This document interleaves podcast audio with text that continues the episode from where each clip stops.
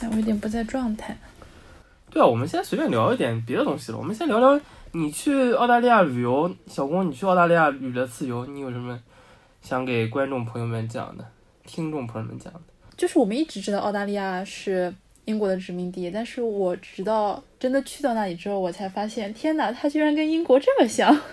比如说，就我我以为它会像是英国和美国的之间的一样东西，但是我去了之后发现，它真的 literally 好英国，包括它的地铁、火车的线路什么的那种基嗯基础设施就就很像英国国。。对，它跟美国，美国就还真的不太英国了。对，美国就完全不像英国，澳大利亚就嗯有点像更 international 一点的英国。这里的 international 也就是说，诶，more Asian。对，但是澳大利亚不应该比较土吗？对的，大家普遍穿的土丑一点、土一点的英国。对，土英国。天呐，我们这段要是被挖出来，将来就是我们什么国家歧视的，到时候我们就会被什么禁止入境的。也没说一抱歉，你已经成为本国不受欢迎的人士。你看过《我爱我家》吗？我没有《我爱我家》里头那个那里头有这么，土也不一定是不好的，它更接地气土。的美国也挺土的，它土的已经形成了一种时尚，就已经是土潮，但是澳大利亚的土还停留在土的阶段。就是如果说这个人来的澳大利来自于澳大利亚，我就会觉得他会有晒伤一般的脸，这个是一个，但是我我觉得澳大利亚人好像都有一种英文世界的川渝人，就是就像中文世界里的四川地区的人差不多，对他就是英文世界的那个。那完了，我们这个又要被 我们这个又要被 就英文世界的西南人了，就是你去嗯，美国、去英国，你就会觉得你还处在世界的中心。但是如果你在澳大利亚定居的话，总觉得你已经放弃了，放弃了俗世，你就想享受人生或者怎么样了，你好像就但是加拿大其实也有点，但是加拿大就离美国太近，就还是会牵扯到。你在多伦多还是会，你的球队还在打 NBA 呢，对。但是加拿大人又会嗯经常被美国人污名化。加拿大人在那种流行文化里的，他们的南方公园里的那个对啊，他们两瓣儿嘴，他们形象就是很糟糕的。好吧，Justin Bieber，之前去我看那个嗯那个死侍里面，他们就说你有没有去过一个地方，嗯他们长得都像你一样，但是你就好像比他们所有人都聪明。然后那个人说，那不是加拿大吗？哦，但是我跟你讲那个笑话，就说爱国人士嘛，说就帝国主义亡我之心不死。如果说我们国家毗邻美国，没有核弹、民主，而且没有这种什么高效的所谓的高效的体制等等等等，嗯，那我们国家可能早就完了。然后人家就说，那你说的不就是加拿大吗？对吧？就靠近美国没有核弹，那不就是加拿大吗？但是加拿大在有些方面好像又比美国先进一点，就比如说，唉比如说他们有免费的医疗保险啊，他们的同性同性婚姻也在比美国要好像进步一点啊。对，但是你第一两个事儿，第一你很难说同性婚姻这个事儿就是进步的。第二，医疗保险，美国的医疗的问题，就不是说美国人做的我们做了一个不好的事情，而是它有些很复杂的成因的一些原因。说白了，美国的贫富社会贫富差距就是大，在一个社会贫富差距很大的国家里，你想推行那种全民医保，其实阻力是很大的。欧洲为什么可以呢？欧洲主要是因为其实就就是二战之后普遍富裕，加拿大就这方面主要是跟欧洲比较像。那我们开始吧，讲今天的正题吧。嗯，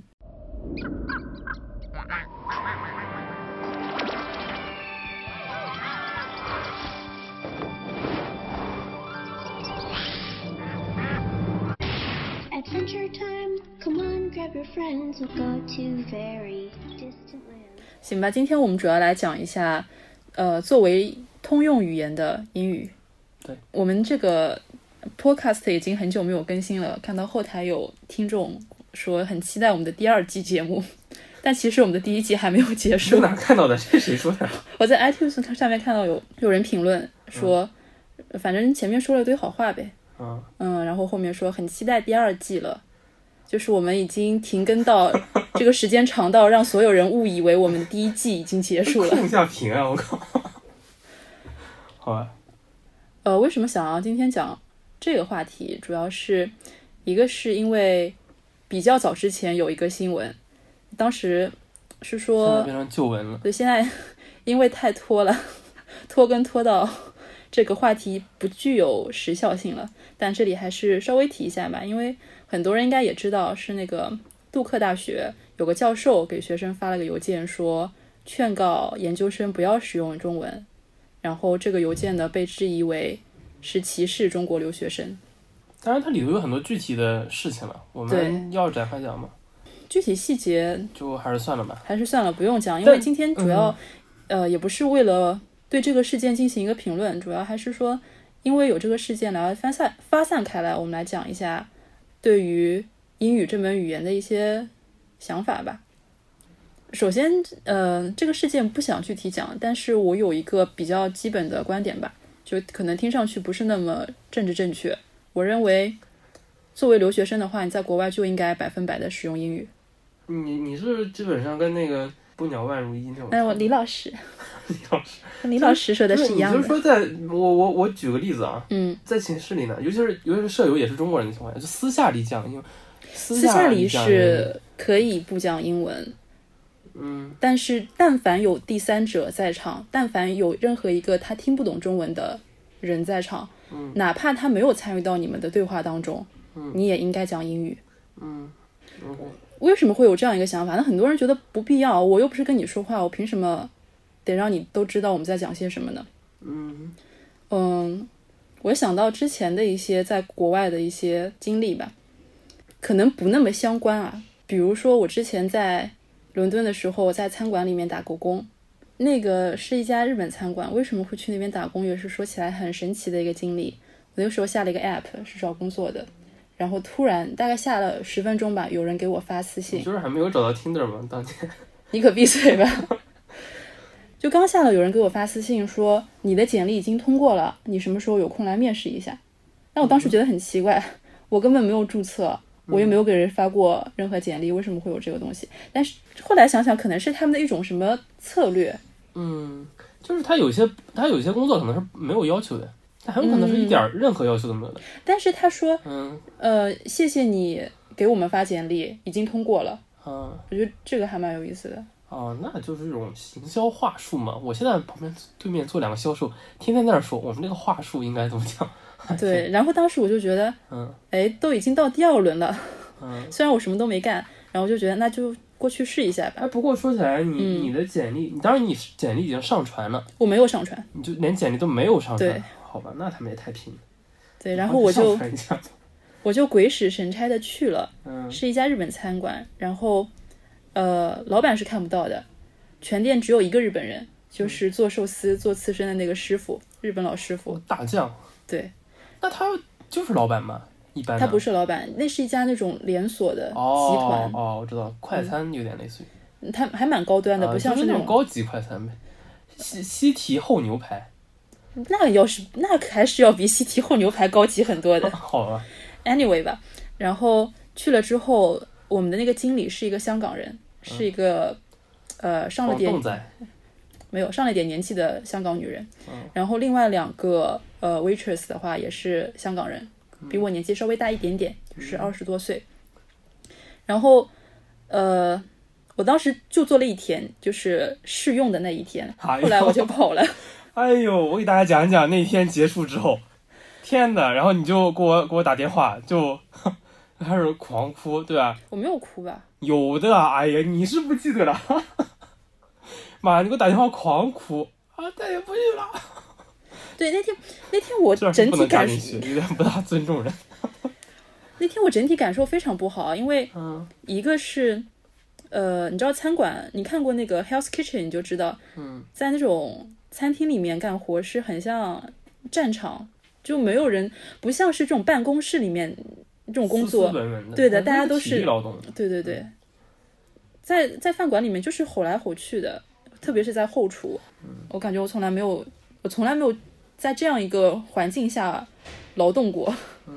然后我记得很印象很深的，我现在还记得，就是有一个顾客吧，他过来是打包一份食物，然后他让我那个我那个经理就让我打包嘛，但打包盒我是第一次碰，我不知道怎么包装那个东东西，然后他就说，他说你你是傻的吗？你连这个东西都不会弄？嗯，我我我不知道啊。哎呀，我说我要哭了。没有他，他这种你要我跟你讲，就这种工作啊，就这种你你真的是一直确实都是做这种斯斯文文的工作的，你就不知道很多工作他不会说，哎，我教一教你怎么着巴拉巴的，他就 suppose 你就来了就就就是你不会你就自己搞去，对吧？因为他他们觉得这个事儿本身其实很多都是体力劳动，就确实不是说打包盒，你这么想想吧，你放那儿让你搞，你还真的能不？真的不会搞吗？你只是觉得应该有一个合理的流程什么的。你要是去一些真的去一些，我我猜测啊，可能去一些什么，比如麦当劳，哎，麦当劳就就完全不一样。对，麦当劳因为他们特别注重，即使对于这种体力劳动者，麦当劳是一个非常典型的注重对于体力劳动者的流程化的培训的地方。嗯，对，但是他们每个步骤肯定是有个很完善的这种呃 training 的。对一个东西，对，但是像那种就特别野生、野蛮生长的这么一种劳动环境下，他态度就相当不好。嗯，然后这是让我嗯很难接受的一个。还有一个就是要说回今天这个话题，他们在吃饭的时候或者私下在讲什么东西的时候，全都是用广东话。然后当时我是一点都听不懂。嗯，虽然他们跟我说的时候会用普通话吧，用嗯普通话加英语吧，因为他普通话也不是很好。对。就是英语和普通话一起讲，因为香港人嘛，普通话不行的。那他为什么不直接给你讲英语呢？因为他英语也不行呀。好吧。然后，嗯，这两个原因吧，我后来就没有去了。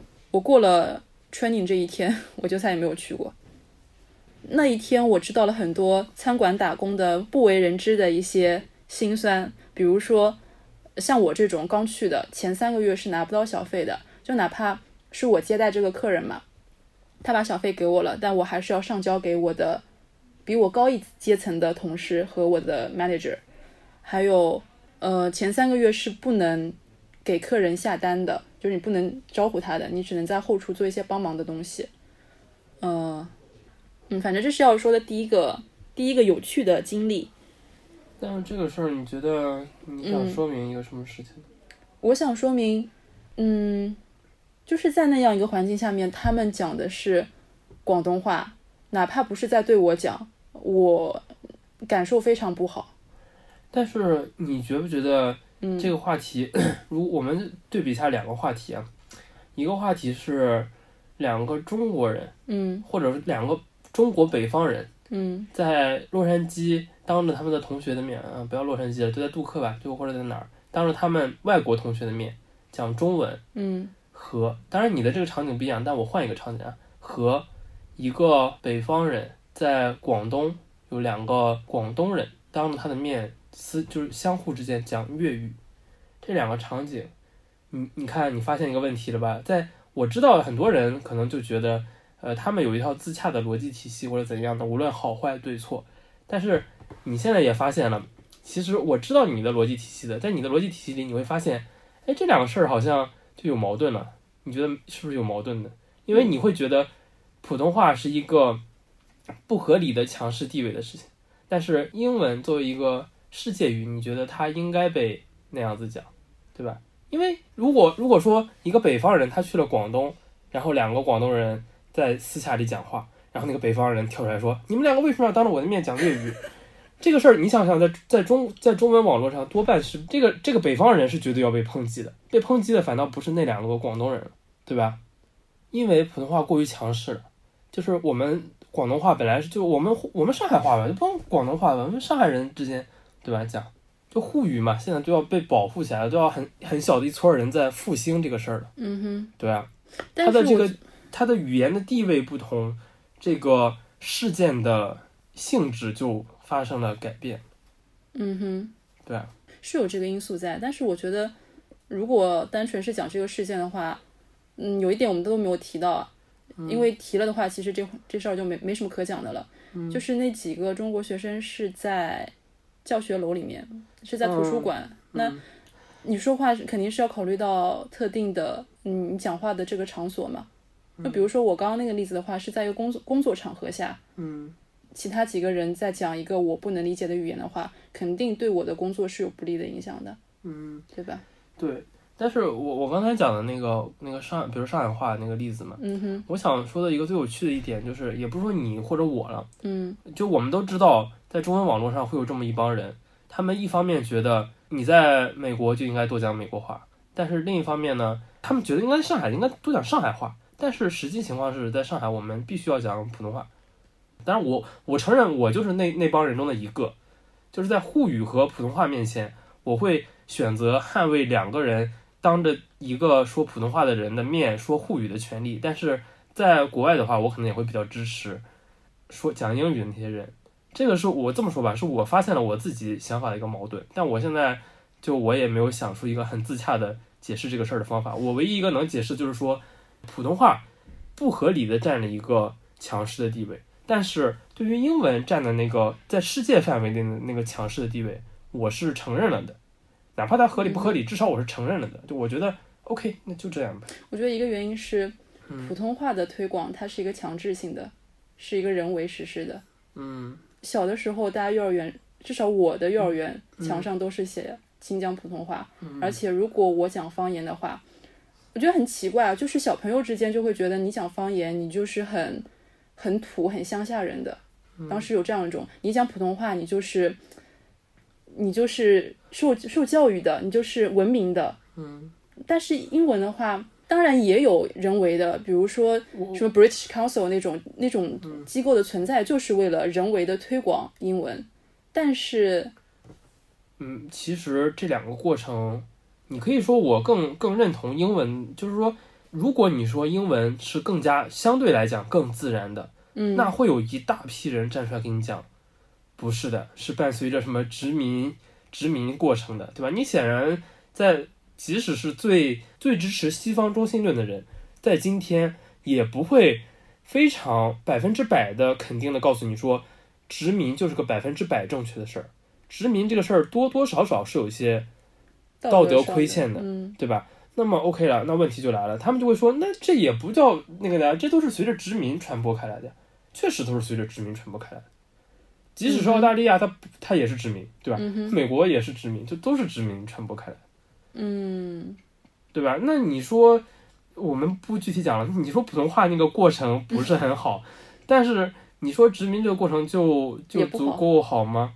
其实其实你知道我的，就是我我其实是非常西方中心论的一个人，我甚至就是不太理克中的觉得就应该西方中心论，但是你确定吗？你今天说这个话我我确定我可以说出这个话来，我就敢说出这个话来，我就是觉得那样子。但是，但是当你把这个问题摆在我面前的时候，我也有点动摇，我就觉得，确实哈，你说这两个过程其实没有什么本质的区别，对吧？你最多是说可能哦，我对某个政权，我对某个团体喜欢不喜欢，但我很难说这两个过程，这个普通话推广的过程和英文随着殖民扩张的过程，嗯，这两个过程哪个更道德？我觉得都没有什么特别道德可言的，对吧？嗯哼，但是我却更加承认英文的地位。说白了，可能还是我觉得不一定是因为英文的地位吧。你你其实还是想想那两个事件的共同点就是，那你是在美国人的大陆上，那你说美国说英语有什么问题吗？你你在上海这片大陆上，你你作为一个上海人，你说上海话有什么问题吗？嗯，对总之，我觉得可能在我的思维里，一个问题就是，我是支持地方主义的，就我不是很喜欢一个中央集权式的一个社会。但是，你又不得不承认，在地方主义的人也是需要一些，呃，更更就是跨地方的交流的。嗯哼，对吧？小国寡民这个，即使是现在今天，即使是最支持地方主义的人，也不会说像老子时代那么觉得的那种小国寡民的，嗯，对吧？他们只是强调地方自治，不会说我们就封闭起来这样。嗯哼，那大家交流，总归可能世界上有一个通用语，会是一个好事情。哪怕英文只是说因为某些呃或好或坏的原因，它恰好变成了这个通用语，但是这个现状不见得是个坏事情。嗯哼，就有通用语的这个现状，可能还是个好事情。嗯对吧？但是那个过程可能没有那么正义了，就。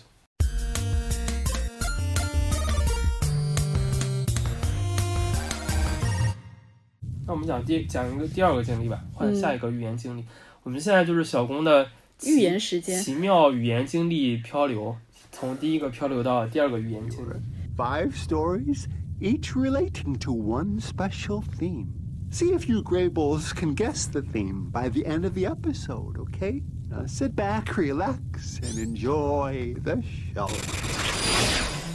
嗯，第二个其实就是还是说回我在英国上学的时候，我们班上其实嗯大部分还是中国学生，就如同大部分专业一样，一个小组可能五六个人吧，呃，只有一个非中国学生是一个意大利人，然后他跟我关系比较好，然后每次我们讨论到呃进行小组讨论的时候，大家会有有点忍不住想要去讲中文，嗯，特别是觉得，哎，我这个词汇量，我好像我这个语言水平不足以表达，不足以能够表达我内心的这个想法的时候，留学的人其实如果说留学的在中国人比较多的环境，都会有这种感觉。对。然后每当我们 switch 到中文的时候，我这个意大利同学就有一种尴尬的神情，你们真的会 switch 到中文啊？就可能会说到一两句，就真的很急的时候，哦因为你想小组讨论又是有时间限制的，哦你在一段时间里一定要达成一个，结论的时候，嗯，然后这个是我想讲的第二个故事。不过关于这个故事，我我真的是觉得之前那个就是那个杜克那个事儿啊，嗯怎么说都行。就是我也我虽然也很认同，就是就是那个一天世界那些说法什么的，嗯等等等等。但我觉得那个事儿就是一个冗余度比较高的，就那个事儿前因后果都比较复杂。嗯嗯，明白。但是在你这我们那个但是在你这个事儿上真的是有个高压线的，就是比如说课堂讨论，比如说什么学术讨论，什么小组开会，对甚至最重要的就是工作呗。你想想，在硅谷那些公司里头，真的就是一半儿一半儿中国人，一半儿印度人，嗯就没有几个那个的。那自己人说说中文，其实理论上是可以的，嗯但在工作场合真的是这是个高压线，你就是不能讲中文，明白。对啊，嗯，当然我嗯我举这个例子也不是说我的态度也很明确，说这肯定是一个不好的事情。嗯嗯，我们说的也没有很多对，但是我想说的是，这个情况是普遍存在的。嗯。不过你觉得我刚才说那个不讲不能讲中文，你觉得以你的理解，嗯你觉得可能的原因应该是什么？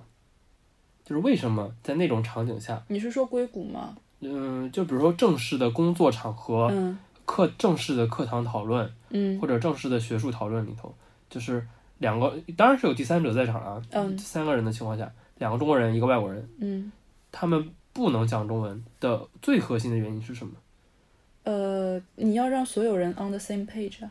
对我也是觉得是这个的，就是其实很多人会说是尊重，尊重当然很是里头的原因，嗯。但是在尊重的更下一层的原因，其实还是信息要共享，不要对，对，尤其是应该信息共享的场合，嗯你看我们刚才说的这几种场合，其实是都是应该都是应该信息共享的场合，有些场合就就是没有那么紧对于信息共享的要求，那其实就没太有所谓。比如说我不是上海人，小公是上海人，他和他上海本地的朋友之间，有的时候偶尔聊几句上海话，就是那种八卦的那种，他们那种可能就不太想让我听的，那就无所谓的，对吧？嗯，但我觉得不太好。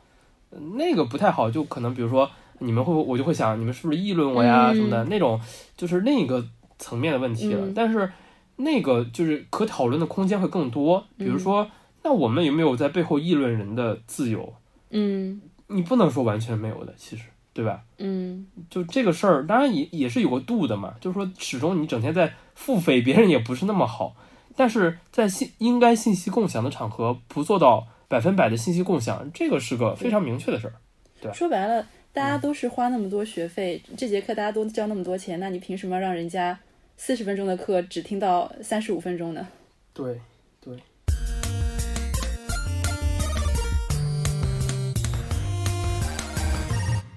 嗯，接下来是我的第三个寓言小故事，还是在英国上学的时候。不好意思，我的这个多元语言的经历并没有那么丰富。在英国的时候遇到几个认识几个韩国女孩子，就超级可爱，身材特别好。哎呦天呐，我为什么要物物化女性？Anyway，性格特别好，特别可爱。但是韩国人，就我个人的经历而言，呃，我遇到的韩国人英语都不太好。他们好啊，那可能你比如加州洛杉矶韩国人特别多，我觉得是两种原因，嗯因为韩国它是有一个这种游学的传统在的。嗯就韩国，哪怕你经济条件不是那么好，寒暑假就是有这样一种哦，fashion，大家就是要去欧洲玩一玩的。嗯美国的话，就可能所谓的 Korean American 更多一些嘛，他们有嗯移民的这个风尚，那就两两回事情了。哦那反正我在欧洲碰到的韩国女生，因为英文不太好，所以你想我现在对她们的印象是什么？觉得她们很礼貌，觉得她们很可爱，就很青春、很阳光。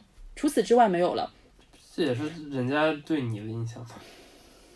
也是的。那但但你说为什么会有这样一种非常一个三 D 的人，一个三维的人，为什么要他就变变成非常扁平化的一个形象了？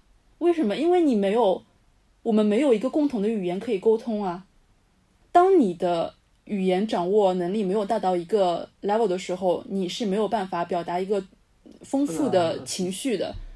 嗯，我倒想起来，我跟我当时一六年的时候正好在美国，嗯就跟就川普当选那天晚上，嗯我跟我那个美国舍友 聊了半天。我们以前就会聊的比较简单一点，嗯那是我真的我第一次跟他聊了一个多小时的，就是比较复杂的这种抽象的政治话题。嗯就以前我们可能聊聊球赛，嗯聊聊最近在他在兄弟会，他是小朋友，他是本科生嘛，嗯他嗯在兄弟会啊那些和哎呀那种姑娘呀、那种八卦的事情啊之类的。嗯但是那一天我确实，我就是我的意思就是，确实是我语我英文不太好的，其实嗯就是在留学的人里头来讲，嗯我也是第一次跟他磕磕巴巴的讲了半天政治的事情。嗯对，但是其实你也知道的，我对于这种事的表达欲，也不是说政治吧，就对于这些问题的表达欲还是很强的。嗯，只是因为语言的限制，导致我平常可能就。嗯，不太会跟他讲，但是那天嘛，正好是川普当选，就是一个嗯比较重大的事情，大家才有机会嗯对。好好讲一讲。对对，嗯，我们的形象，在一个同样跟我们说同样语言的一个人看来，跟一个跟我们说不同语言的人看来，可能是完全两个人。这是我想说的第三个故事。也就是说，其实这就回到一种工具主义的讨论上了嘛。就是说，工具主义就是说工具只是中立的，但是实际上工具并不是中立的。就我们也经常会说的嘛，你用的工具其实会改变你的。嗯哼，是这意思。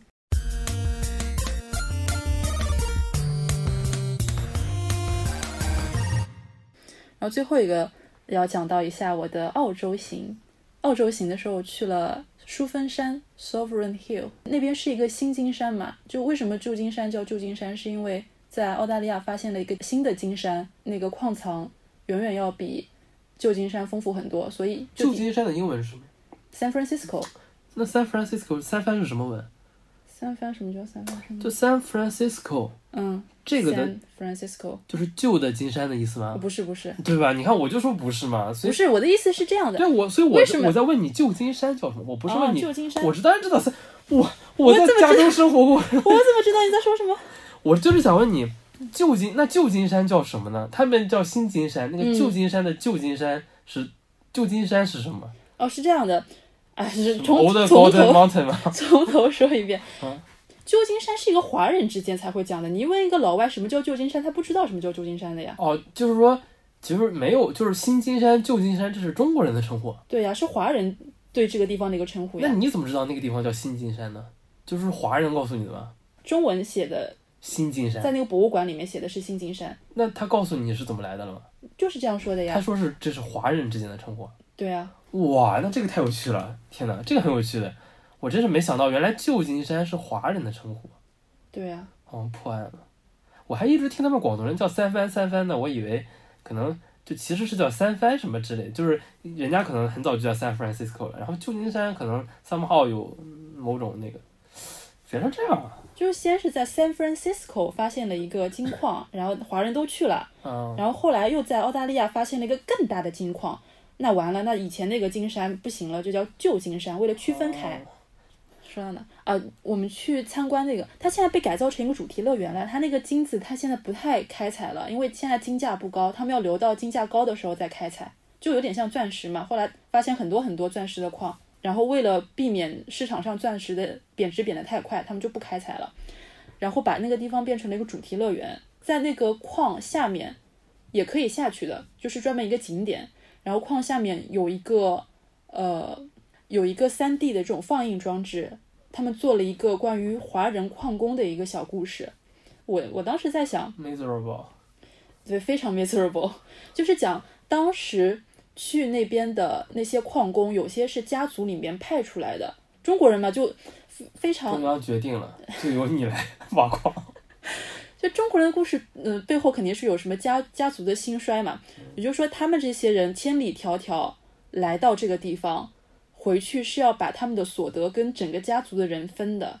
哦就，对，类似于现在的那种福清帮什么的，嗯在外对对对面混的，然后钱都要寄回来的。对对对，当时他们就讲，那些华人矿工在当地是很受压榨的，因为呃有全世界来的矿工嘛，其他人都是拖家带口在这边扎根了，他们赚的钱就直接在当地消费了，只有中国人他是要把钱攒着藏回去的，引发了很多冲突。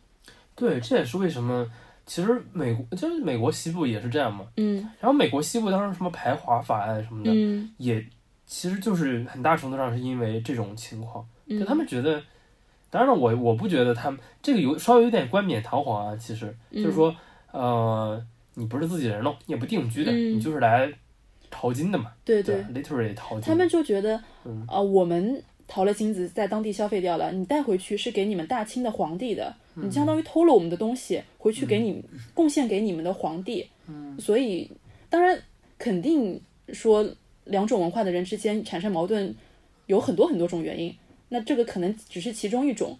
一个说法，一种说法其实更加是一种说法吧。对，但是我我可能这个想法当然非常的天真，我就觉得，但如果他们告诉他们，其实，嗯，因为我觉得家庭这种概念是文化上共通的，那如果他们能够分门裂，对 familia，他们能够更好的把这种，嗯，这种情感更好的进行一个交流的话，可能也没有会避免一些避免掉一些冲突，我是这样想的。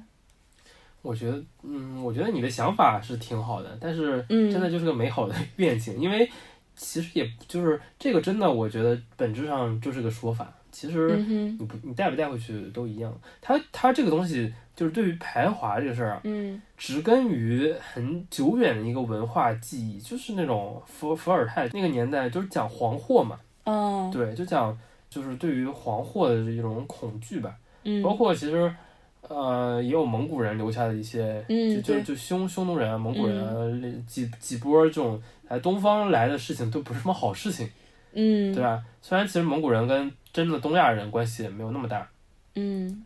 然后就就一直有这种植根于这种潜在的这个 root 有根，嗯。然后它慢慢生长到说这些华人去了之后，肯定有很多现实的冲突，比如说利益的冲突啊什么的，嗯这些当然你说有语言就能不能解决一些问题，可能会解决一些问题，嗯但是在美国的爱尔兰人，爱尔兰语当然也不一样，对吧？嗯但是差距就没有那么大了吧？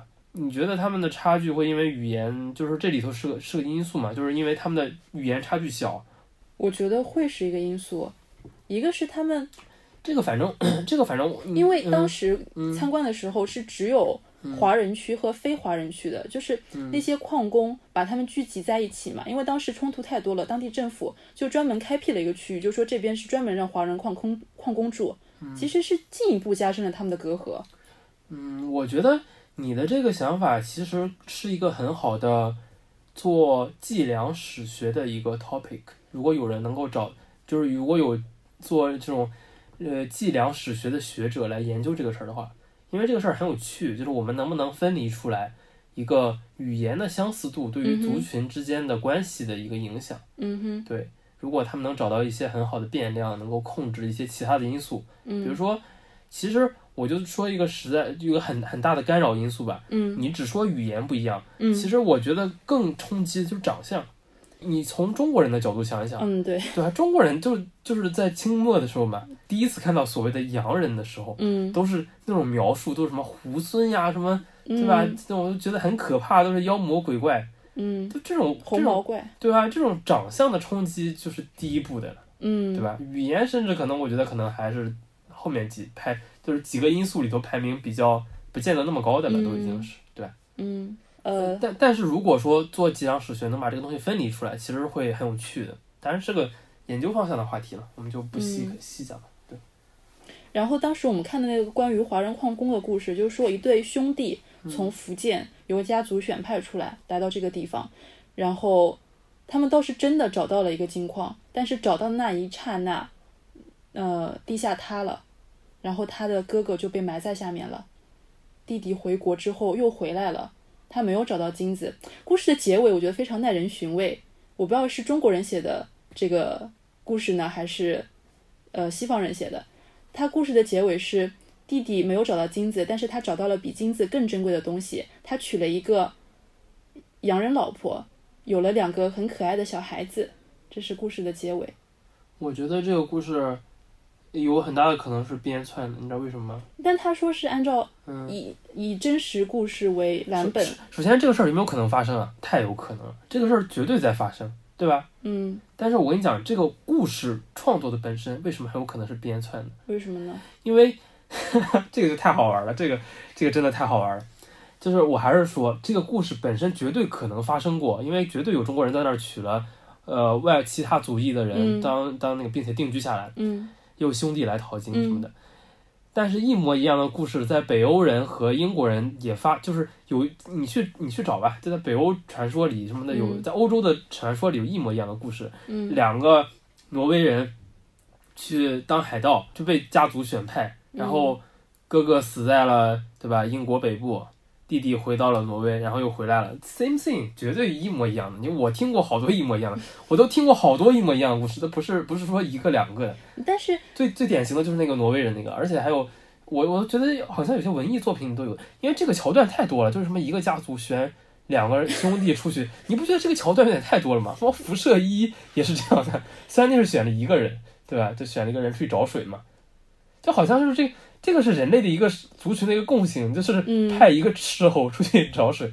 哦，对，这个绝对是人类的一个巨大的共性，为什么呢？因为在有个游戏叫文明嘛。嗯，文明里头就有一个重要的单位，就是斥候，斥候是什么？就是就是就是巡逻兵，就是嗯就探路的。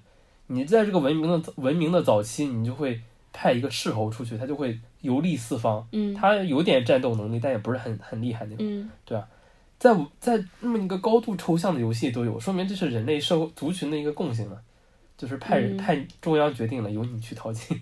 嗯，对啊，但是因为它是一个不算是悲剧结尾嘛，它它嗯。结尾是好的，但你可以看出来，大家觉得一个好的结尾是两个不同的文化背景的人进行了一个通婚，嗯，就还是会不会是会不会其实是因为某些现实的政治原因，他们写的这个结尾呢？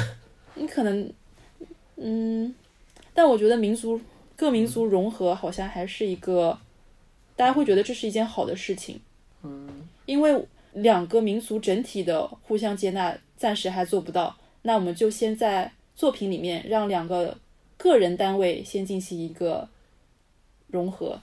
哇，这个话题好大哦！这个话题我们不过其实真的还蛮有趣的，就是就是跟刚才那个通用语也差不多，只不过刚才那个限定到语言上。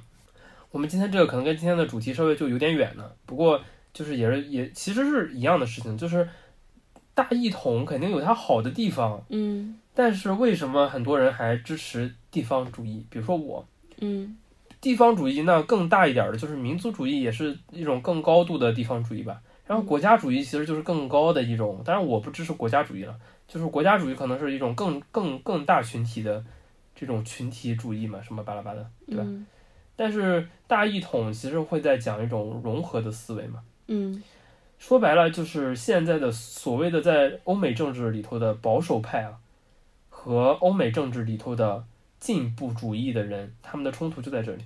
嗯比如说，我们有的时候说大一统过于强调国家这个层面的大一统了，嗯但是其实还有一些就是，但是这个大一统的思想放到全世界里头，就是一种世界主义的思想嘛。嗯世界主义思想最最典型的就是索罗斯呀，就是以索罗斯为代表的这些人，他每年他是真金白银的花了，他花了就十几亿去支持各种 LGBT 的运动啊，嗯等等等等。但是他支持那些不是不是着眼于一个非常小的点，就是说啊，我觉得应该同性恋平权，他是真的有一种非常非常进步主义的情怀在的，就他觉得他从小挣钱，他就觉得我挣钱就是个工具，我挣了钱，我就是要实现我的那些目标的。嗯他本科是学哲学的，啊，对他就是个哲学家。我个人其实反对索罗斯的很多哲学观念的，但我不得不说，他真的是个很言行一致的人，就他真的很推崇进步主义、世界主义那一套。嗯而且因为他的这个思想根源也是因为他是个犹太人，嗯，他他你想他那个年，他现在七八十岁吧，嗯他那个年纪犹太人，他见见证过犹太人被集中营呀、被迫害的那些东西的，他就觉得哇，国家主义太害人了，就应该世界大一统，嗯，对吧？但是世界大一统真的是个好事情吗？这个很复杂的，这个我们就不具体说了。但是跟我们的话题有点关系的就是，世界大一统我可能说的不好，就我觉得应该保留方言等等等等。但是有一个作为通用语的英语，真的是一个不好的事情吗？就是即使对于地方主义如我这么一个人，我很难说有一个通用语是一件不好的事情，因为人的沟通啊，真的是一个确实是一个很有趣的事情。就说实在的，我我也说一点个人经历，我也跟国外的女生交往过的，嗯就这种经历真的有，因为恰好有这么一个语言的桥梁，嗯就让我们能够有一些交流，那嗯真的是个很好的事情的。对嗯如果没有这这个共同的桥梁，那就我交往那个女生，她是一个墨西哥人，嗯她的英文也不是，也是她的第二语言，嗯对吧？但是恰好就因为有这么一个世界语在沟通，所以我们才能交流，嗯哼对啊，他的母语其实是西班牙语，嗯，对。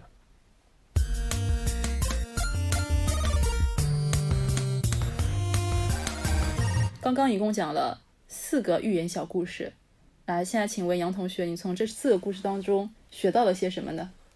学到了什么呢？学到了不要下矿，很危险；不要打工也很危险。 I'm glad we all guessed the theme so easily. What? What's that? You haven't guessed it? Oh, I'm sorry. Well, pause your viewer now to think about it before I label it to you. 嗯，讲这几个故事主要还是想说，现在， 嗯、很多人都会说我们要支持多元语言，建立一个更多元的社会，但是事情真的是，就这个世界真的已经达到那一步了吗？我觉得这句话你要重新说明一下，达到哪一步了？达到说我们已经可以拥抱多元语言，我们来 celebrate 这件事情了吗？我为什么这样说？是因为就是说，你你的意思说，我们真的达到了？我没听，我我我接下来要跟你讲的，好吧？就是八十年代时候，Arizona 有个大学的一个语言学教授，他提出了这种语言规划背后可以看作有，你可以分成一共是三种不同的取向，一种是把这种多元语言看作是一种 problem，也就是说 language as problem；第二种是叫 language as right，也就是说权利。对强调语言使用者的一种合法的权利，也就是说第一个是什么意思呢？第一个 problem 的意思就是说，语言的多样性和少数族裔的语言被看作是一个社会问题，是需要解决的一个问题。嗯嗯，第二种说把语言看作是一种权利，也就是说有种观点认为说，你用你的母语接受教育是你的一种人权。嗯，第三种，也就是说现在很多人都在倡导的一种 language as resource，把语言看作是对于一个社区来说的一种资源、一种资产。这种多元的语言在经济啊、社会方面都可以看作是一种非常有用的东西。嗯，我们做个类比嘛。其实现在不光是语言了，就整个 diversity 的所有的 diversity 的这种，都是在说这个事儿，嗯哼，就是说文化，就是我们就说文化吧，多元文化嗯哼，其实是一种资源。为什么呢？因为就这种思想的来源，就类似于，其实我觉得就直接来源于对于生态系统多样性的这种嗯考虑，就是说，OK，这种小猪，这种黄皮小猪，我们把它留下了。嗯完了，这句话是不是种族歧视呀？我操，完了。没有，但我觉得小猪是 respectful 的。嗯，对，嗯，别别黄皮小猪天了。黄皮小猪，天哪！你要被钉在历史的耻辱柱上，你都说了些什么？嗯，黄皮小猫吧，就橙色猫小猫。吧，嗯，橙色小猫，嗯我们要留下。嗯，黑色的小猫也很可爱，我们要留下来，对吧？对，没有没有毛的小猫也要留下来。对，斯芬克斯也要留下来。天哪，对因为语言，你鼓励语言的多样性有很多可以想见的一种好一些好处。你比如说那，为什么我们就把纳粹也要消灭掉呢？我我就觉得这个不不不是很很 robust，不是很很 OK。比如说我一个很突就是喷薄而出的对于多元文化的质疑，就是为什么为什么我们已经不把纳粹当做就我们已经把纳粹排除出文化多元了吧？因为它是一种因为不好的文化。对，因为纳嗯粹它、它本身自身带有的一种对于多元文化的一种排斥，它它导致我们哦无法达到这个大目标啊、所以说，只要是排斥多元文化的人，你就不配想想，就是你抵制开源软件，你就不要进入开源软件社区里头来获益。这个其实就不太对了。你比如说微软的公司的人，当然微软现在也也对开源社区做了很多贡献了，但是微软或者说 Adobe 吧，Adobe 其实是大家经常被诟病的一个整天拿买软件的版权去搞事儿的那么一个人。嗯，对吧？OK，那那我们就要说，Adobe 的公司的员工，你们不要到 GitHub 上去下载开源软件来使用，我们就应该这么说吗？这个事情本身是不是违违背了开源社区的原则呢？我我觉得你这个类比嗯非常不妥当啊，嗯，因为你刚刚说 Adobe 那个员工对吧？那我觉得 Adobe 公司呢？Adobe 公司，我不是这个意思 GitHub 上有很多是企业级的应用的，那你觉得？嗯，虽然我不太愿意做这个类比啊，我觉得这个类比的话会让我们讲话的这个嗯分散开，这个目的分散开。但是如果一定要用这个类比的话，你觉得 Adobe 公司它在 GitHub 上下载这个东西之后，对吧？它可以把它变成一个，比如说他申请专利了，别人就不能用这个东西了吗？那那肯定是不能的吧？那他对嗯这个开源软件，呃对于这个开源社区也没有什么危害嘛？对于这他整个开源精神，这整个整个 community 有什么危害吗？但是你，那你刚才说的这个事儿说的，其但是我们还是回到纳粹那个事儿上吧。你看说说不下去了吧？对，因为我觉得这里头有点就有点不太一样的地方。但是就回到纳粹那个事儿上，嗯，你反正你就是想说，什么我反说？不是，我只是说我我也我我不说别的，我只是说你刚才那个说法站不太住脚。就是你说，因为我们不说纳粹了，纳粹因为它的含义太多了，因为它搞大屠杀嘛，我们不说别的，它搞大屠杀，嗯就无论怎么说，大家不要把它放在放进来嘛，对吧？嗯但是我们就说某种文化 A 吧，它没有什么纳粹那么那么那么罪恶，但是它只是说文化 A，它就是排斥多元文化，他就嗯觉得就世界上应该有一种文化，嗯，他可能不是说像搞屠杀那种，他可能只是温和的同化你之类的，你。那你就觉得他他不应该作为多元文化的一部分被纳入进来吗？我甚至换个换个角度讲，更更具体的角度讲，我们现在美国社会讲宽容、包容多样的人吧，但是你们有没有发现，那些讲多元文化的人，其实对于南方的那种红脖的那种人不太，就那种那种川普支持者不太包容的，就是大家你这个是非常典型的嗯种族歧视者的一种自我辩白。那那我就觉得，那你既然说要包容人，为什么嗯对为什么不包容川普支持者？我不是说你看，我就不是说种族歧视者，比如说种族歧视，我也反对种族歧视的，但是我反对种族歧视是建立在我不承认道德相对主义。我觉得我们整个社会的公序良俗约定俗成一个标准之后，我们就应该按照这个标准来行事，在这个标准上，我们不应该实施这种多元的相对主义的事情。如果你要实施多元的相对主义的事情，那这个事情是没有底线的。所以说我反对种族主义，因为我是有底线，所以我反对种族主义。但是那你反对多元文化吗？我觉得多元文化是不自洽的，因为你如果说多元文化，还是刚才那句话呢，那为什么不把那些人也容纳进来呢？就是那些人，我刚刚也说过了，嗯为什么进步主义的人不宽容那些农民，就是那些南方农民的红博呢？那你觉得支持者这种进步主义的人，他们有上街屠杀这些人吗？不一样，就就无所谓的，这不是屠杀不屠杀的，我就这么说吧。为什么？那我们就说一个最具体的问题吧，比如说那个没，比如说那个好莱坞嘛，嗯哼，好莱坞那个谁，好莱坞那个我觉得我今天就是想讲一个语言，多语言肯定跟多元文化是不一样的。你现在就是在模糊我的重点嘛。鼓励语言的多样性有很多我们可以想见的好处，比如说它可以提高弱势语言使用者的地位，促进社会平等吧。因为如果你把语言看作是一种资源的话，那么那些呃社会地位相对比较弱势的人，他在整个的政治和经济的版图当中就可以发挥更大的作用，这是一个。或者说，我们想的理想化一点，多一种语言，那也就是多一种看待问题、解决问题的思维方式。从另外的角度来讲，还有很多科学研究会说明，多语种可以提高人的认知水平。这是一些非常明显的、显而易见的好处。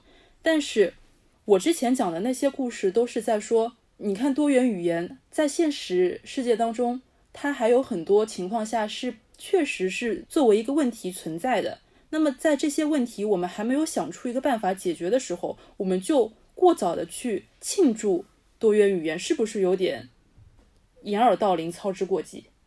是啊，我觉得是的。你说到不到庆祝的时候，那当然远远不到庆祝。我觉得更还是跟你觉得我刚才说的那段跟你说的就是主题不相符，但我觉得是相符的。相符的点就在于，嗯我想 challenge 的直接就是不是说我们现在这个事情已已经完成了没有，而是这个事情到底值不值得被完成，这个就很难说了。这个就已经很值得被 challenge 了。比如说刚才我从语言的多样性说到生态多样性嘛，我做了一个，就是说它是源自于对于生态多样性的我们这么一种认知嘛，嗯。所以我们也找了，如果哦现我们现在有很多种语言有什么好处嘛，嗯。而且我们而且还有一本小小说嘛，就是太子江那个嘛，对吧？你一生的故事其实讲的就是说，呃，呃当然了，那是外星人，就是但是假设说就是哎那种语言存在的话，那会给带来一种额外的好处。嗯，当然，它那种好处有点太太过大了，了。那个好处太大了，显然大家都会去想要那个好处的啊。嗯可能现现实的语言的好处就只是一种啊、审美意味上的呀，或者说某种一些小的认知方式上的呀。因为说实在的，我们现在整体科学世界用英文发展的还是 going well 的，就没有什么太大问题的。嗯嗯哼，总体来说，我觉得这个可以我们再讨论啊，但是整体来讲没有太大问题的。OK，那你可以说哦，有那么一些些些好处，而且我也承认，百灵贵的人绝对是呃认知思维是就就是是完全是不一样的，就是确实是对于我作为一个接触一点儿脑科学的人来讲吧，确实对于大脑是非常有好处的。嗯但是这些好处，你只是在找它的好处啊，你只是专门来找说它们多样性的好处。嗯你有想，它跟物种就不太一样了。物种之间它是个体之外之间，人类和其他物种之间。但是但是语言就是它是一个工具之间，可能大家都能获得的，嗯对吧？我们说这个斧子很好用，你说剪刀也有剪刀的用处呀，嗯，我我理解你的意对思。你的意思也就是说，呃，但是大家都在砍树的时候，为什么不多用斧子呢？当然，你说保存下剪刀的技术来，我觉得肯定还是要保存的。对所以我觉得保护濒危语言是个是个事儿，对吧？应该把它保存下来的。但是假设现在人类的任务就是砍树，那你为什么非要让人强迫去用剪刀呢？比如说，你这你这嗯个话的非常、非常种族主义啊。那你的意思就是说，有些语言它就是更优越的，它是斧子；有些语言它就是剪刀嘛。OK，那你我觉得你找的这个点很好，你这个点攻击到了我，我觉得就是就是击败了我，就我行，我觉得你说的对，你击败了我刚才的那个说法，就是刚才的那个剪刀和斧子的比喻，但是你没有解决一个实质性的问题，就是语言到底是为了干嘛的？语言最重要的目的是为了干嘛的？最最最重要的目的，一个一个，只要是交流，那我总归是一种语言更好交流吧？但是，所以嗯所以说，现在的多语言都不是说真的让你使用两种语言，包括美国所有的美国教育当中所有的双语项目，它不是真的让你掌握两种语言，但我们它嗯它只是为了让你更好的、更快、更好的学会英语，所以它才会设置出双语项目。那我觉得这个，你如果真的说，我虽然不知道 why，就是让你更，就是怎么才能从两种语言更好更快是这样的，因为呃有些我们先可不可以先等一下再讲？就我先把刚才那个讲完。但是但是就是说，那你先讲吧，那你把这段讲了。就是说有一些什么，你说就是为什么会设置这种双语项目，是因为 有些呃有些小孩子来自的家庭，他的家庭语言就不是英语，所以会设置这种项目。那设置这种项目，它也不是真的说为了我们说多元语言它能带来什么好处，它更多的是一个实际上实际上为了让你更快的学会英语，它可能先先用西班牙语来教会你一些东西，这样这样在你的认知水平达到一定层次之后，可以更快的学会英语。之前在两千零一年的时候，美国还颁布了一个法案，叫 No Child Left Behind，不让一个儿童落后。他们当时强制规定，所有被认定为英语能力有限的学生都要达到跟讲英语的学生相同的英语能力。也就是说，他们认为，如果你的英语讲得不够好的话，你在学术上面的发展就是比其他小孩子要落后的。对啊，所以这个就是对，就我就是我刚才说的也是这个意思，嗯就是语言说到底是用来交流的。我们老说英语啊、英文啊，英语本身它作为一种语言，它有很多历史包袱，对吧？嗯这也是为什么最早有人去做世界语嘛，就想嗯创造出一种、中立的，对，就是这种东西嘛。嗯那我们就是说不说世界语嘛，就说通用语。嗯那么通用语到底是好不好的？就是真的是所有人 everyone 就是人类或者什么的通用语，我还是觉得这当然是一件好的事情，没从来没有人说过但通用通用语但是不好的但是事情、啊。通用语，我我跟你讲，通用语和语言多样性之间，它的终极目标上，你不要说现状，我们现状可以说，哦，你说的什么，呃，我要保存一些什么这种语言，哦，保存一些那种语言，这些都是说现状妥协，或者说某些具体的情况。我们想一些长远的事情，就是说更抽象的宏观的事情，终极目的上，通用语就是要你可以说不是抹平掉那些，但是就是说每个人都要学通用语，那人的资源是有限的，总归会有一种语言，那通用语真正的目的就是要让一种语言变成一个大家都说的语言。我觉得你的意思是，当然我，嗯我觉得我可能有一个问题，就是说我我认定了说人的资源有限的，只能说学呃一点一点五种语言。那肯定是现实情况也不是这样的呀。对，其实其实很多人是可以学，就是说我们其实现在很多的语言教育是想，我们现状是想说我们就是要把它弄成两种语言，对吧？我们有两种语言，所有对于通用语言的，嗯，对它的一种定位，都是说它是额外增加的一种语言，没有说对啊，你是觉得它应该是额外增加，而不应该是母语，对吧？哎，这个很好通。用语。通用语应不应该作为母语来教？因为我们咱们两个都是做通用语的，嗯，你说，通用语当初为什么要有这个东西，就是为了想要有一个语言是中立的，没有人是 native language，所以嗯严格意义上的通用语是没有 native speaker 的。OK，那我觉得这个问题就很有趣了。嗯，就是就是说，这个就是牵扯到我刚才说的终极目标了。就通用语的终极目标到底应该是什么？就是说，语言多样性肯定是不希望通用语成为任何人的母语，而是一个附加的工具，对吧？像一个外部的插件插进来这样子，对吧？嗯像一个 package 装到你的身上，一个工具你拿来就可以用了。嗯哼，我跟一个外国一个一个原来的外国人，这其实现在有了语言边界就模糊了呢，对吧？嗯就可以沟通了。嗯但是真正的一种，我觉得通用语，你也是做语言的人，对你用外语学的再好，真的是你是语言天才，你学的再好，无论怎么说，和母语绝对是不一样的。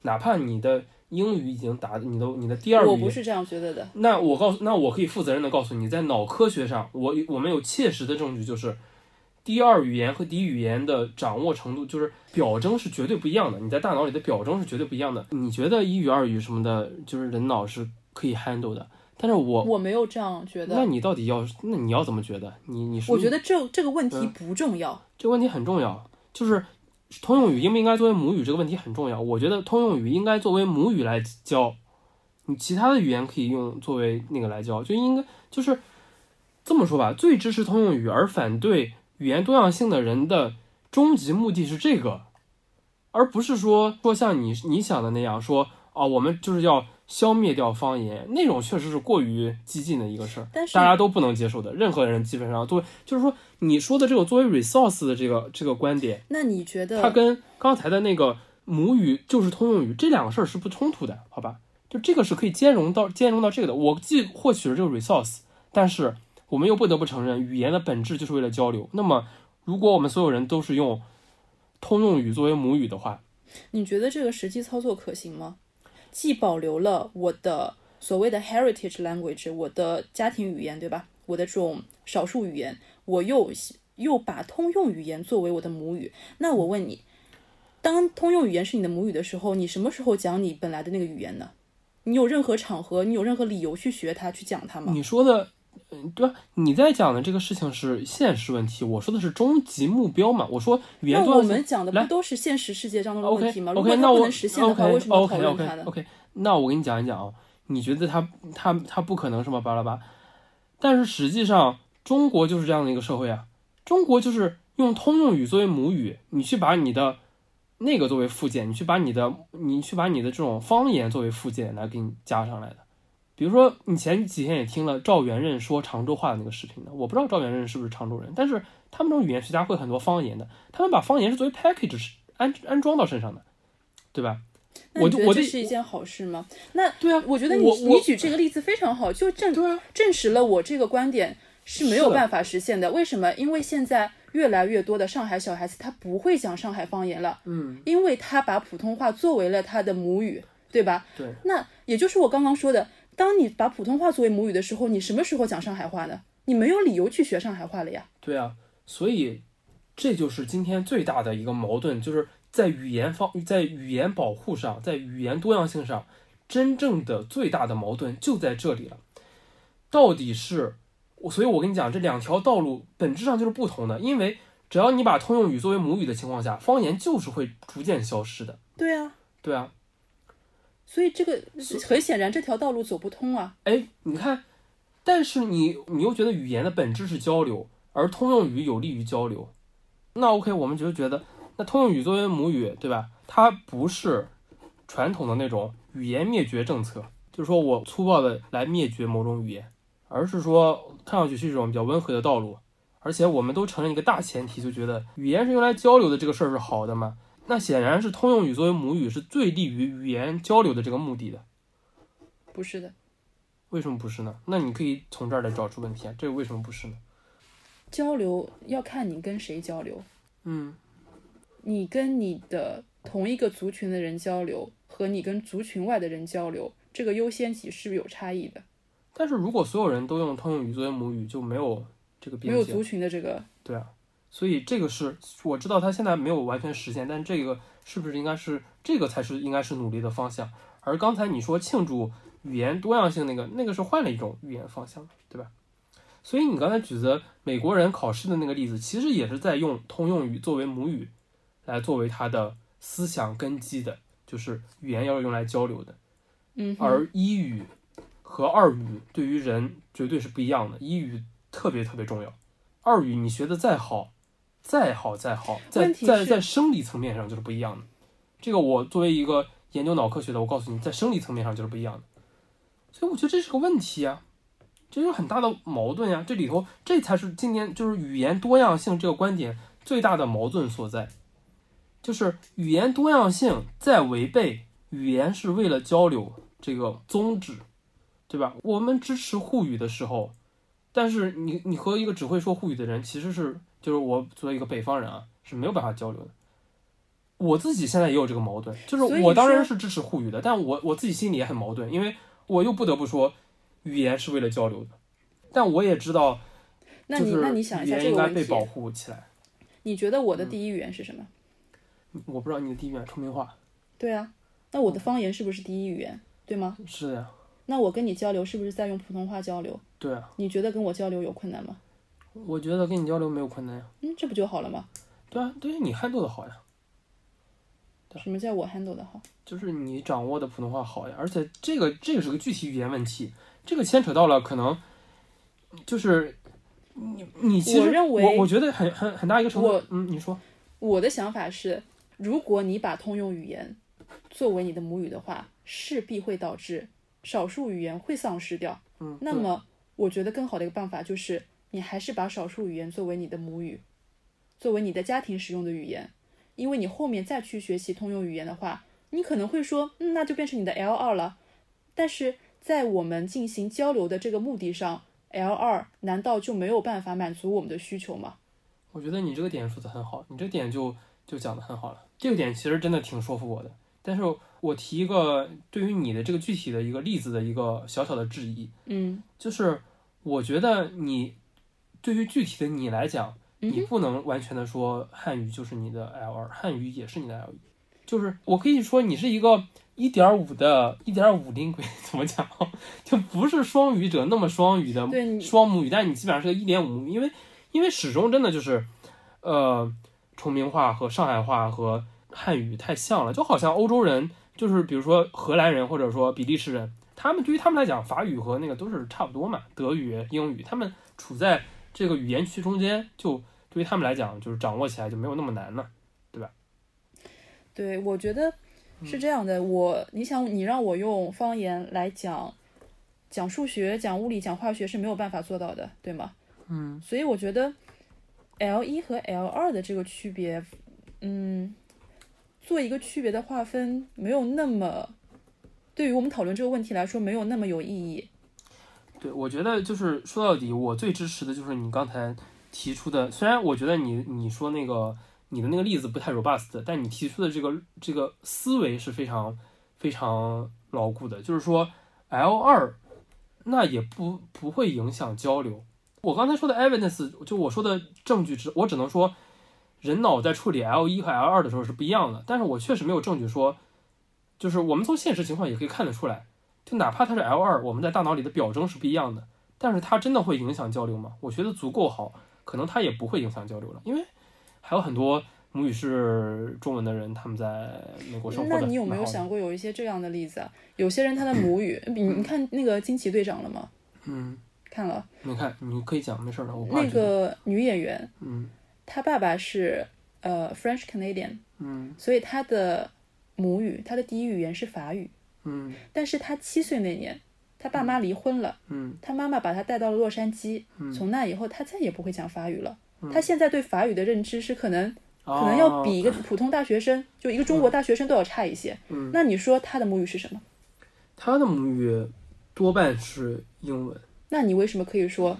嗯，那既然你说 L 一和 L 二是有生理性差差距的，你，你对那你为什么说？你对于这个事儿有误解，我怎么有误解了？你以为这是一个纯粹的一个就是小孩子婴幼儿时期，不是这样的，就还是说他成长整体成长经历的这么一个过程，就他的这个那是不嗯是更好的一个术语？不是 L 一 L 二，是它的 dominant language，就像我的我是左利手还是右利手一样。嗯，我只能说这个事情挺复杂的，这个东西就是一个纯粹的脑科学问题了，这个就比较复杂了。我觉得你不用嗯扯，一定要扯到脑科学。但是脑科学提供了一个视角，就是 L 一和 L 二真的不一样。如果说我们有一个足够坚固的证据说你的 L 二无论如何都不会变成 L 一，那我刚才的那一套推论就是挺挺 robust 的了，因为我们就回回溯一下我的这套推论，就是嗯对啊，如果是这样子的话，L 二永远不会变成 L 一，语言就是为了交流的，那我们就是要用最好的方式去交流。那我们想把这个事儿做到最好，就是那我们就应该让通用语变成 L 一。当然了，这里头有很多值得质疑的环节了，比如说 L 一、L 二这个到底差的有多大，这个差异的影响会不会影响到交流，对吧？这是两我认为是没有的，这个是两个问题证明了它并不会影响到交流。但是我我换个角度讲，为什么还是挺影响的呢？因为我也知，咱们也知道有很多中国人英文学的蛮好的呢，对吧？就是能够说的跟 native speaker 听上去是至少是说差不多嘛，对吧？但是显然不是所有的中国人都能做到的，否则也不会说有这么多的公司，呃，这么多的机构来研究人脑学习语言的时候到底有什么问题，对吧？我们来研究这个事儿，就是因为我们觉得，哎，学 L 一就很顺，哎，学 L 二就有点问题，所以我们才会做对于 L 二的脑科学的研究，嗯，我理解你的意思。对啊。但是我认为如果没有这个现实的需求，我们就不研究这个事儿，就真的不影响交流的话，更多的是，更多的是一种语言的经验。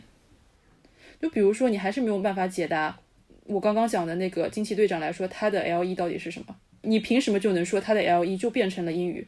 那我还有另外的别的例子。那你说年纪再大一点的？他可能十五岁，他离开中国了，他再也没有讲过中国话，他后来都不会讲中国话了。那你觉得他的 L 一是什么？是中文还是英文？他的 L 一，我觉得你说他都不会说中国话了这个事儿，嗯哼，我觉得你还记得有有一次有一个，我有一次我家锁被反锁了，然后我就找了个锁匠来嘛，嗯然后我还跟你讲过的，他还问我说，你现在就还会说家乡话吗？嗯所以说你说的这种现象可能还真的是存在的，但是我我不得不说，我真的没有发发现过太多这种现象，因为我我我举的这些例子都是我亲身经历的，我认识有这样的人，我才会举这样的例子。就是呃我我也认识，就是说你说的说他中文说的不太好了的那种人，但是比如说，我就最典型的嘛，就是我前女友嘛，她在美国上了个大学，待了七八年，虽然也不是说很长，但是你听她讲中文就有已经有点儿怪异了，就有点有点不是那么那个了，对吧？不是那么像像国内的人讲的那么那么流畅了。嗯，但是你你不会你不会质疑说他他的 L 一是中文的，为什么呢？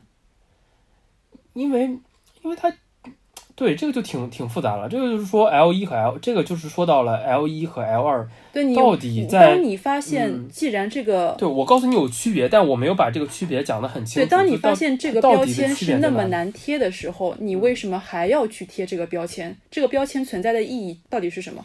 我觉得你的这个问题也很好。这个问题就是说，我们其实有的时候是真的是从脑里发现了这个东西吗？不是的，而是倒我回去映射的。我们有一个预设，然后我们去找证据。对我们对，其实整个的脑科学研究就是这样的，就是很多时候我们是从行为的表征回溯到脑的表征上的，我们不能说，嗯，就是我们不知道脑子里发生了什么，对，就是一个黑箱嘛。嗯，你说的那这个其实对于这个的，嗯、怎么讲，就是说反驳是很很牢固的，对。OK，我觉得你讲的很好，那可不嘛。不是？Let's go in the garden. You'll find something waiting right there where you left it, lying upside down. When you finally find it, you'll see how it's faded. The underside is lighter when you turn it around. Everything stays right where you Gunter, did you see what Daddy did? Did you guess the secret theme? Wank,